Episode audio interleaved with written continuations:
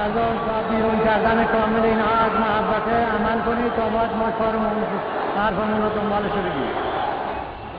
پخش مستندی از شبکه اول سیمای جمهوری اسلامی به مناسبت سال روز سخنرانی چهاردهم اسفند ابوالحسن بنی صدر نخستین رئیس جمهوری ایران در سال 59 با واکنش منفی مقامات دولت محمود احمدی نژاد روبرو شده است. پخش مستند نیم ساعته سرانجام نامبارک در واقع بازخوانی دوران ریاست جمهوری ابوالحسن بنی صدر، اختلافات او با مجلس و قوه قضاییه و تذکرات آیت الله خمینی در این اختلافات و در نهایت سرانجام نامبارک نخستین رئیس جمهوری ایران را به بیننده القا می کند.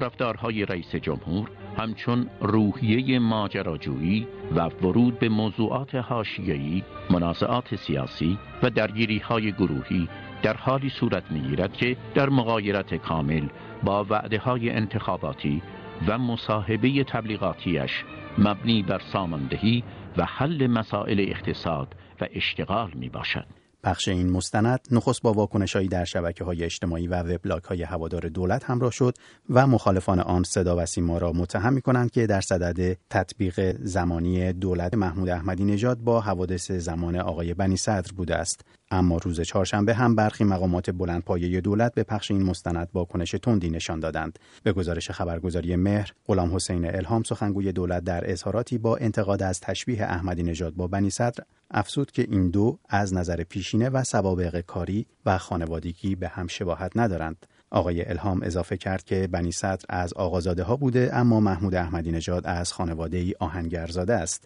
سخنگوی دولت در بخش دیگری از انتقاداتش گفت که هیچگاه محمود احمدی نژاد در مقابل قانون نایستاده و پیوند محکمی با نهادهای انقلابی دارد که قابل مقایسه با دوران بنی صدر نیست. به گفته مخالفان در مستند سرانجام نامبارک در های مختلف آن تشابهاتی از اختلافات رئیس جمهوری وقت ابوالحسن بنی صدر با نهادهایی مانند سپاه همچنین اختلاف او با مجلس بر سر چگونگی برنامه های اقتصادی نشان داده می شود که به بیننده شرایط فعلی اختلاف محمود احمدی نژاد با مجلس قوه قضاییه و سپاه را تداعی می کند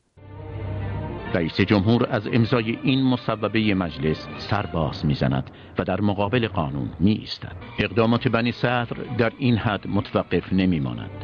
او در مراسم 17 شهریور سال 59 گروه های خط امام را تهدید به افشاگری می کند و می گوید دفعه دیگر در صورتی که اصلاح نشوی نوبت افشای اسم و رسم می رسد. اما در آن سوی واکنش هایی در تمجید پخش این مستند شنیده شد. حبیب الله اولادی دبیر کل حزب معتلفه در سخنانی از پخش این مستند تمجید کرد و گفت که این مستند ترجمان وضعیت کنونی کشور است و افسود آنچه که امروز رهبری تحمل می کند کپی رنج هایی است که امام خمینی می کشیدند آقای بنی صدر بارها به نهادهای قانونی بیحرمتی روا داشته و به این طریق پایه مشروعیت خود را سست کرده است. اما سایت دولتی شبکه ایران در مطلبی در همین زمینه این موضوع را توطعه ای از سوی اکبر هاشمی رفسنجانی رئیس مجمع تشخیص مسلحت نظام تحلیل کرده است. در این مطلب آمده که پروژه به گفته این سایت تبدیل احمدی نژاد به بنی صدر از سال 1389 در سایت آقای رفسنجانی کلید خورده با هدف ازل محمود احمدی نژاد پیش از پایان دوران ریاست جمهوریش. ابوالحسن بنی صدر در بهمن سال 58 رئیس جمهوری ایران شد و در خرداد 1360 پس از تنشهایی که با اعضای حزب جمهوری اسلامی و برخی دیگر از نهادهای حکومتی پیدا کرد با حکم مجلس وقت و با عنوان عدم کفایت سیاسی از مقامش عزل شد.